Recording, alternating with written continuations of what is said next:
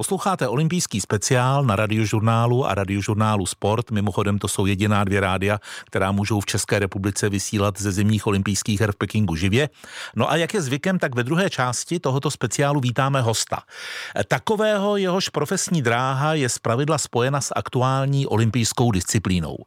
Shodneme se na tom, že dnes to byl biatlon a ten vytrvalostní závod žen, takže o něm budeme mluvit s mužem, bývalým českým reprezentantem v biatlonu biatlonu, pravidelným účastníkem světového poháru, mistrovství světa i olympijských her, je kromě jiného trojnásobným olympijským medailistou ze zimní olympiády v roce 2014 v ruském Soči a jmenuje se Ondřej Moravec. Jmenuje Dobrý den, Ondřej. Dobrý den, Ondřej. Dobré odpoledne. Eh, jste doma v Letohradu? Jste doma v Letohradu? Jsem, jsem, jsem doma, no. V bazénu? ne, ne, ne, ne, ne. Měl jsem být na tréninku s malýma dětma, ale jsem doma a povídám si tady s vámi, no. Já jsem četl, že vy do toho bazénu lezete každý den v rámci otužování. Co vám to dává? Teď mám... To dává. No já mám teď zamrzlo, takže teďka to tak, teď mám takovou jako pauzičku. Tak vemu sekirku, Ale ne? co mi... Ale jsem nějak, tyjo, jak to zamrzlo, jak jsem trošku ztratil jako jakou motivaci, abych se přiznal. Ale dává, já nejsem úplně nějaký jako ortodoxní uh, otužovač, ale dává mi to hlavně dobrý pocit a jinak jako vlastně to nemá nějaký jako hlubší další smysl úplně velký, bych řekl. Když už vás zastihujeme doma v Letohradu, tak eh, dovolte rodinnou otázku. Eh, Rozárka a Ondra už jsou doma? Ty jsou právě, ty, ty, ty jsou teďka, oba dva jsou, jsou pryč. Ne, ne, ne, ne, ne, ne, Rozárka tam má nějaký kroužek, tak ta je nalezení a a Ondra tam tak jako se, je tam okolo, se tam tak jako nějak uh, z, zabavuje jinde, no. Takže takže já jsem bohužel nemohl s nima, takže ty jsou teďka, nejsou teďka doma momentálně, mají jiné aktivity. A vy už jste jim vynahradil tu dlouhodobou nepřítomnost vrcholového sportovce? no, tak to je dobrá otázka. Uh, asi, asi spíš, spíš na ně, ale oni asi by nedokázali odpovědět, ale vynahradili. Já si myslím, že, že asi to řeknu takhle, že jsou určitě rádi, že jsem, že jsem jako doma, protože Eh, hlavně teda rozárka, když náhodou někam jedu a to nebejvá často ani na nějakou dlouhou dobu, tak, tak dostávám kázání jakože už zase a, a proč? A proč na tak dlouho, přestože to je třeba na den. Takže je vidět, že si jako na to zvykli, že jsem doma a myslím si, že, že jsou jako spokojení, no, že to prostě pro ně je jako eh, ještě pořád trošku tak jako vzácnost, bych řekl věřte zkušenému trojnásobnému otci, eh, platí v tomhle případě, že co nebo kdo je doma, to se věru počítá. A eh, poslyšte, vy jste jako muž v domácnosti nebo něco děláte, chodíte někam do práce? Uh, tak uh, úplně, že bych pravidelně chodil do práce, jakože v pondělí bych začala třeba v pátek skončil, tak to ne. Mám to takový, že mám dvě takový, řeknu, práce, kterým by se dalo říct práce, ale uh, je to časově nenáročný, bych to tak nějak jako řekl šalamounsky. Dobře, možná byste byl už taky rád, kdybych se přestal ptát na rodinu, na bazén a na letohrad a na děti. Vůbec ne. ne, můžu v tom pokračovat, tak jako to probereme. Klidně, jako. ne, pojďme eh, se věnovat eh, té dnešní megasmule Markéty Davidové, ať to máme za sebou. Markéta potvrdila, že i v biatlonu vlastně platí a teď to nesouvisí s výchovou pro boha, ale škoda rány, která padne vedle. E, připomeňme, že z těch 20 ran 19krát trefila terč, až ta poslední 20. jí nevyšla. Tedy hlavně vyšla, ale terč netrefila a tím přišla zřejmě o olympijské zlato, co zřejmě tím přišla o olympijské zlato. Je to, Ondřej, jenom smůla a, a nebo tragédie pro toho sportovce v takovém případě? Uh, no, řekl bych asi od každého trošku. Ono je potřeba asi říct, že vlastně uh, tahle ta smůla, která se stala jí, teď neřeknu tragédie, ale smůla, tak se tam stala dalším, já nevím, možná pěti závodnicím, teď nevím přesně. Takže ten dnešní závod byl skutku jako olympijský, prostě bylo to drama až, až, až do konce. A u ní to teda prostě byl úplně poslední terč, tak to je takový ten, uh, takový ten klasický jako biatlonový na 20, nebo teda v tomhle případě na 15, případ, kdy člověk už, eh, nebo ne už, ale eh, je to takový trošku jako kolorit, který se jako děje, no. A je to teda nepříjemný, musím říct, že když jsem na to koukal, tak, tak jsem tady skákal u, u počítače, protože protože prostě znám to, ten případ, nejednou se mi to stalo a mm, člověk s tím nemůže nic dělat, samozřejmě, ona už to zpátky nevezme, eh, může být naštvaná, nebo je jedno co, ale uh, je to zkrátka tak, no. Eh, však taky jí hned vytanulo na mysli to, co jí říkával v juniorech trenér Jindřich Šikola. Cituji, tady zdůraznuju, že cituji, 20. ránu nedává jenom blbec. Hmm, Což no. není pro závodníka tedy moc motivační. Tohle mi říká trenér, tak se rozpláču. Není, není to moc motivační, ale jak jsem říkal, no, to je dneska tam, jestli nevím ani přesně, kolik těch holek tu, tu poslední položku zvládlo, zkrátka prostě uh, o tom ta olympiáda je, no, udržet ty nervy tak nějak na úzdě nebo tu koncentraci až prostě úplně do konce a, a to dělá vlastně ten sport tím sportem a biatlon biatlonem, no.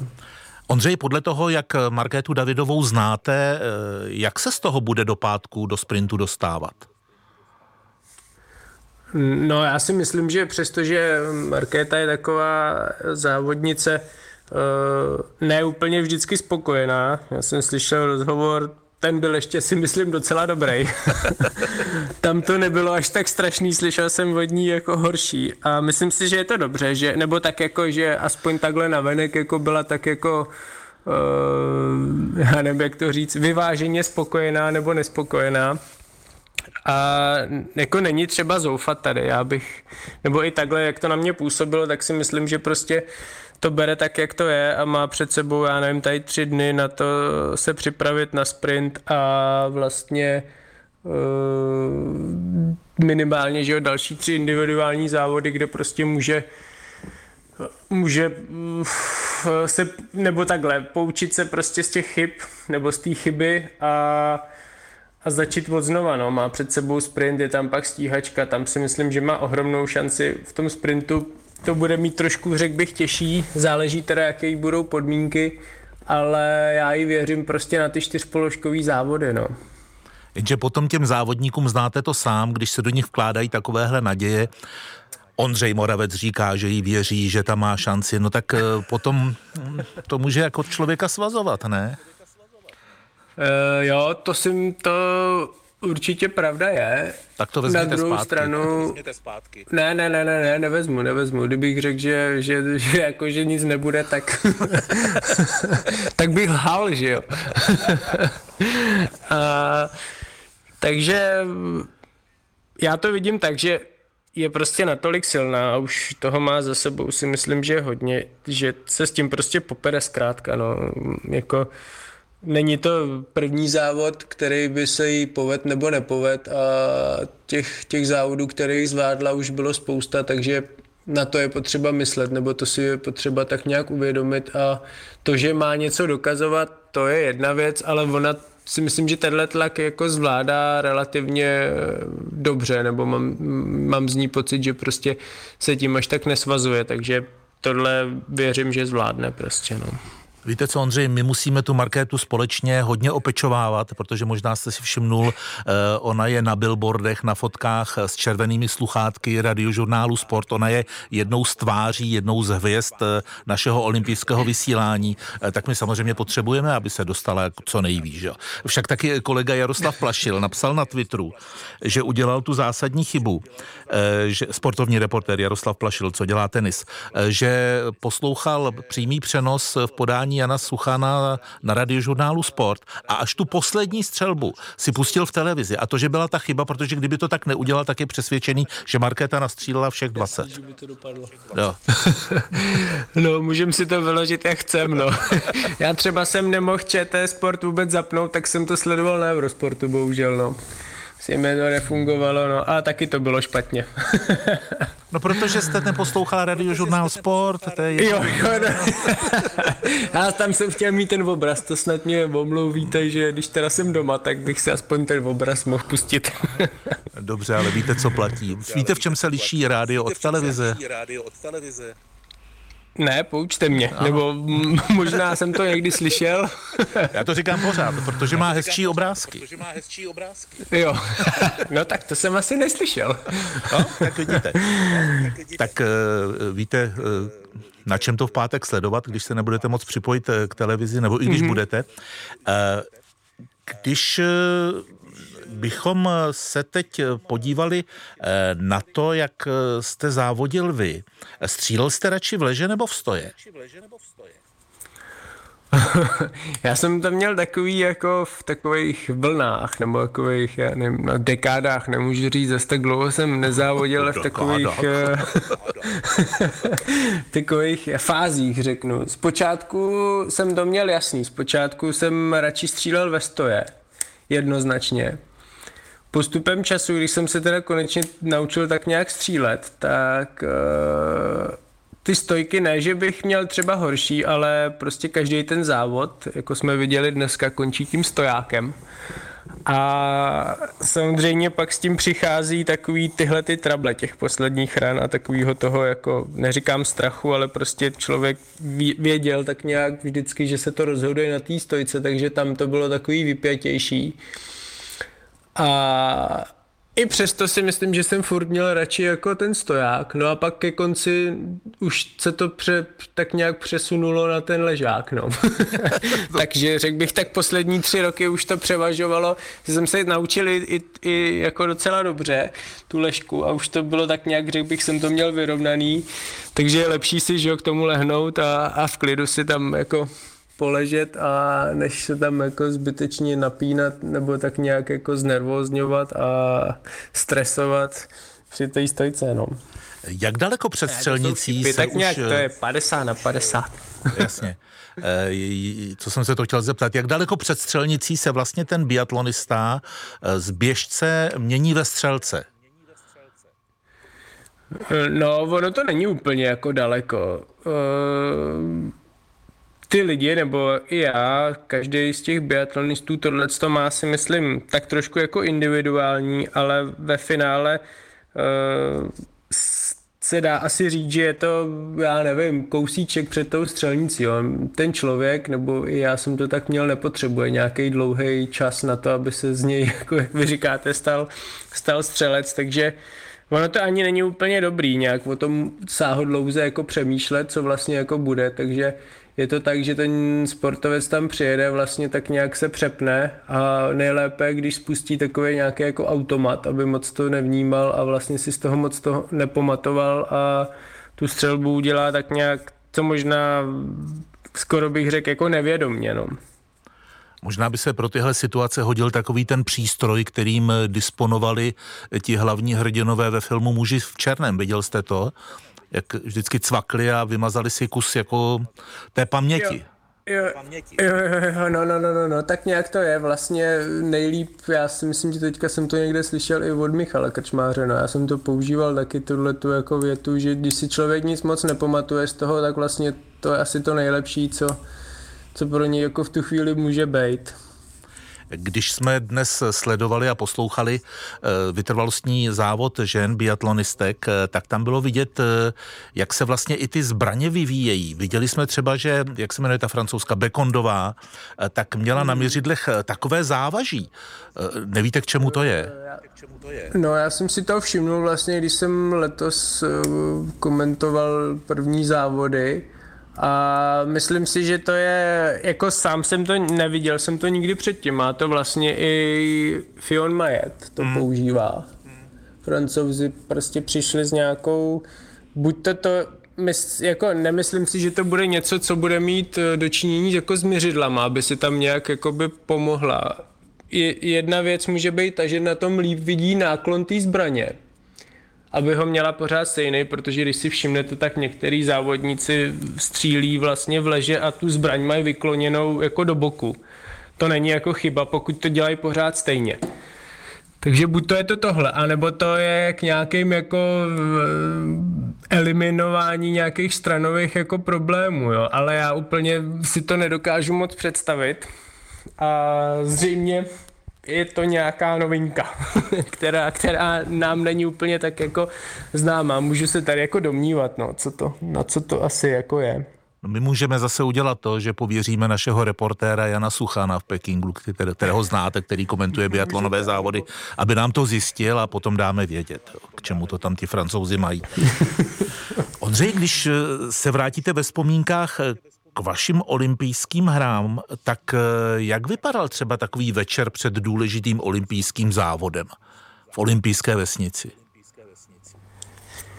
Jo, no tak uh, večer před závodem. Tenkrát jsme ještě mohli být ve dvou na pokoji, tak to bylo docela fajn, že člověk jako pokud měl nějaký jako se nudil, tak, tak tam měl k sobě někoho. Takže uh, já si myslím, nebo já si to jako, abych pravdu řekl, si to úplně nepamatuju, hmm. jo, co přesně jako bylo, ale mojí olympiády, nebo co já jsem jako zažil, tak bylo fajn v tom, že prostě uh, tam byl takový ten jako ta možnost toho kolektivu, že člověk, když, nevím, i kdyby se cítil nějak jako sám, nebo prostě měl pocit, že jako mu někdo chybí, tak mohl. Já jsem byl takový, že jsem často takhle byl někde u někoho na náštěvě, nebo jsem mýval rád, já nevím, když jsem chodil na jídlo, jak jsem tam trávil neskutečně dlouhou dobu a prostě povídal si třeba s někým, takže já jsem to měl tohle to takový jako řeknu společenský asi, no, tak nějak bych to jedním slovem řekl. Eh, sledoval jste třeba v té době sociální sítě? No, tak eh, v té době to nebylo zdaleka asi tak eh, intenzivní, jako je to dneska, ne, že bych já dneska jako to sledoval nějak extrémně hodně, ale jako určitě víc než, než předtím. Ale ta doba byla maličko jiná. Myslím si, že v tomhle si dovolím říct taková jako jednodušší, lepší, eh, jako představme si to tak nějak jako já nevím, no, zkrátka dneska je toho tolik, nebo je to takový, jako tím člověk je tím možná ovlivněný, nebo jak to řeknu, to dřív nebylo. Bylo to takový jako přirozenější, bych možná řekl. No. Rozumím, rozumím. Ale zase na druhou stranu dneska vyšla zpráva, že Mark Zuckerberg, eh, otec zakladatel Facebooku, říkal, jo, oni tam jsou... Za, zaregistroval jsem. No, no, no, no, no, že možná Facebook a Instagram odejdou z Evropy. No. Tak možná bude klid. Tak nám bude třeba líp. a když eh, si tedy vzpomínáme, nebo vy si vzpomínáte na ty okamžiky eh, před mhm. závodem, v které chvíli se začne závodník na olympiádě starat o lyže? Starat o lyže? Já jsem to mýval tak, že já, já jsem nebyl až tak úplně jako špekulant. Já jsem se staral o liže v době, kdy jsem jako byl na testu, no. Tak já, my jsme to měli tak, že jsme vlastně... To byly ještě uh, jiné testy, než jsou ty testy, které jsou dneska. jo, jo, jo. ne, uh, že jako na testy většinou jsme chodívali, na, na testy lyží jsme chodívali, nevím ani jak to mají dneska, protože tam v té zimě dovolím si říct, že někdy jako radši pošetřej síly a vlastně nelezou do těch mrazů a, a je to takový možná pro toho závodníka jako jednodušší, že ušetří nějakou sílu, ale já jsem se staral voli, že ve chvíli, kdy jsem si na ně stoup a šel jsem jako je zkoušet, no, tak od té doby, takže řekněme cca hodinu před závodem, jinak je lepší ten servis a ty lidi kolem toho mají o tom takový přehled, že nebo ten tým je takový, že závodník prostě jim věří, že prostě mu vyberou ty liže ty správný, nebo dají mu do, do testu ty správný, aby si pak vybral ty nejlepší. Eh, je pro vás eh, záhadou, co se to stalo s lyžemi Markety Davidové před tím prvním závodem? Eh, no tak je to prostě, já úplně přesně, jako do detailu přesně nevím, co se stalo a je prostě bohužel jediný asi, co k tomu řeknu, je to, že je prostě takový trošku jako sportovní neštěstí malý, když se to stane jako na olympiádě, jo. Jinak bych asi k tomu nechtěl nějak jako tady spekulovat, co vlastně přesně jako se dělo. A zaplat pámbu, nebo asi daleko horší by bylo, kdyby se to dělo třeba dneska, no.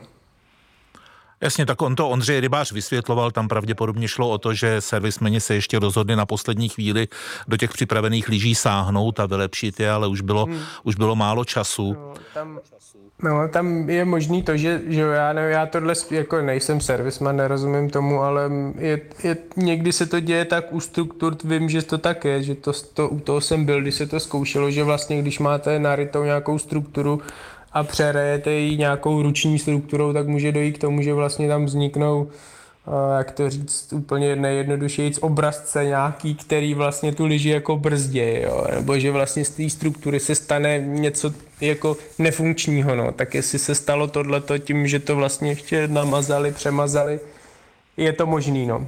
Bohužel prostě stalo se, no závodník si potom nasadí ty lyže a jede. Za jak dlouho pozná, jestli mu tedy pojedou nebo nepojedou hned? No, prakticky hned, bohužel je to hned, jo. Já jsem zažil spoustu jako závodů, kde vlastně už v testu jsem to poznal, jo. Přestože ani vlastně, že to je tak, že vy v tom testu nemáte ještě namazaný ty liže tou závodní mázou, ale prostě Eh, pokud se teda úplně nějak extrémně nemění podmínky, což tam se jim nemění vůbec, týden už tam mrzne, jak když praští a sníh je furt stejný, si myslím, nebo jako ty rozdíly jsou úplně miniaturní. Takže vlastně ona v tom testu věděla, jak ty lyže nějak jedou, pak na ně stoupla a myslím si, že jako tři odrazy a hned věděla, že je špatně, no. Takže asi takhle to funguje. Je to fakt rychlost, jako kdy to člověk zjistí. Když mluvíme o počasí eh, v Koreji, v Pyeongchangu před čtyřmi lety byl taky mráz. Tam bylo kolem minus 15 hmm. stupňů, ale byl to asi trochu jiný mráz, než je tenhle uh, mráz, který přichází z Pekingu. To asi ten závodník s tím nic nenadělá. On si nemůže vzít prošívaný kabát a oteplováky. Jak nepromrznout? Čím se zahřát? Tím, že poběžím tedy o to rychleji? Mm, to, to úplně tak není. Je, je, ten biatlon je problematický v tom, že před každým tím závodem je ten nástřel. Jo. Když hmm. to srovnám třeba s běžcema, tak oni prakticky před tím závodem se můžou pořád hejbat. Prak, jako vlastně tam není, nebo nemusí být vůbec žádná chvíle, kdy ten člověk se zastaví. Jo. Zatímco u toho biatlonu prostě si představte, že třeba dneska to nebylo tak hrozný, ale když bych tenhle závod přesunul na, na sobotu, tak ten nástřel trvá asi 50 minut s tím, jaký tam byl vítr, tak eh, ne, je to hodně problematický na střely, takže ten člověk tam stráví, řekněme, 30 minut a z toho třeba 10 minut se nehejbe. Prakticky vůbec. Takže na to, aby promrznul, je tam v kombinéze, pod tím má jedno termotriko, možná dvě, protože víc nemůže mít, pak by se nemohl hejbat, jak jste říkal, s tím kabátem. Takže prochladne strašně jako lehce a pak vlastně už se stane to, kolikrát, že se ani nezahřeje do toho startu a to je problém, to je velký problém a zažil jsem to a nezávidím jim to teda vůbec, no. Naštěstí teď už to vypadá, že je to o trošičku lepší, no. No a to se na druhou stranu, to se vám to zase v letohradu bazénu otužuje. no ale tady je 5 stupňů nad nulou, to je taková, je to zima špatná, no trošku. U vás zamrzají bazény při 5 stupních nad nulou? No, on zamrznul a ještě nerozmrznul, no, furt se to ještě drží. Teď tady na to koukám, že, že ještě, ještě to, už to ale tak jako pomalu. Možná ta sekirka, jak jsem mě radil, už by, už by tomu slušela. Tak to už je druhá rada. První byl radiožurnál Sport, teď Sekirka. Tak mi ještě řekněte, které sporty rád sledujete na zimní olympiádě a a už, už to bude všechno. Už to bude všechno. ne, tak já jsem takový jako sportovní fanda celkem, takže já vlastně prakticky úplně cokoliv na olympiádě, co vlastně, neříkám, že všechno sleduju jako live, že bych že bych byl úplně až takový, jako řeknu, blázen, ale třeba běžecký lyžování, jo, k tomu mám fakt blízko, mám tam spoustu jako přátel, nebo teď už třeba úplně tak ne, ty kluci už skončili ta generace, ze kterými já jsem se znal, ale sjezdový lyžování jsem si dneska pustil ze záznamu, samozřejmě hokej, takže těch, těch sportů je, je, je víc, no. No a naším hostem zítra v tomhle olympijském speciálu bude někdejší hokejista, zlatý z Nagána, Martin Procházka. A pro dnešek moc děkuji někdejšímu biatlonistovi Ondřej Moravcovi za rozhovor a přeju pevné zdraví a hodně štěstí a radost z rodiny. díky moc, díky moc, mějte se. A to je z dnešního olympijského speciálu všechno. Karel Janu a Jan Pokorný přejí dobrý poslech. Dobrý večer. Olympijské hry v Pekingu na radiožurnálu.